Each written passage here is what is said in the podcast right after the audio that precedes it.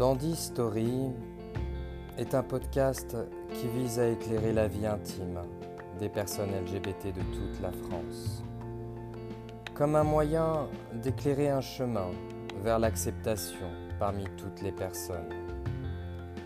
Voyez, nous croyons que la meilleure façon d'inculquer la compassion dans la communauté anti-LGBT est d'aider toutes les personnes à s'identifier aux expériences de la communauté LGBT.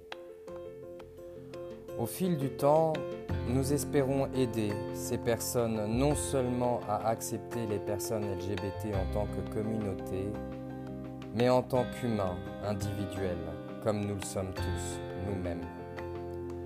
Ce n'est qu'à partir de là que notre société pourra progresser en tant que force pleinement intégrée et unie. Dandy Story présente de vraies histoires de personnes LGBT, dans le but de créer des opportunités pour ceux qui acceptent moins la communauté, de se rapporter à nos invités comme leurs semblables, de reconnaître quand les jugements passés sur les personnes LGBT ont été injustes ou inexacts, et de mieux comprendre la communauté dans son ensemble. Ce podcast crée également une communauté permettant aux personnes qui s'identifient comme LGBT de communier comme une seule personne, créant ainsi des amitiés et des alliés les uns avec les autres. Ces histoires documentent les luttes, les questions, les triomphes et les épiphanies auxquelles sont confrontées les vraies personnes LGBT, alors qu'elles explorent leur véritable identité. Cela inclut non seulement les décisions de nos coming out, mais plus important encore, leur vie quotidienne.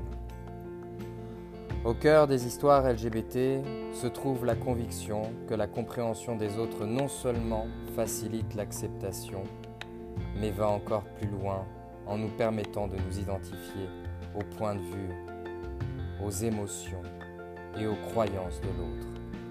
Et en fin de compte, devenir vraiment unis. Mon nom est Fernando Texera, je suis l'hôte de ce show, je suis un homme de 33 ans et je suis gay. Dans chaque épisode, nous vous raconterons l'histoire d'une personne venant de quelque part en France, avec son histoire à partager. C'est encourageant pour vous d'écouter et d'ouvrir votre cœur, votre esprit et votre âme d'essayer de suspendre vos jugements et trouver une relation entre les émotions auxquelles nous sommes confrontés.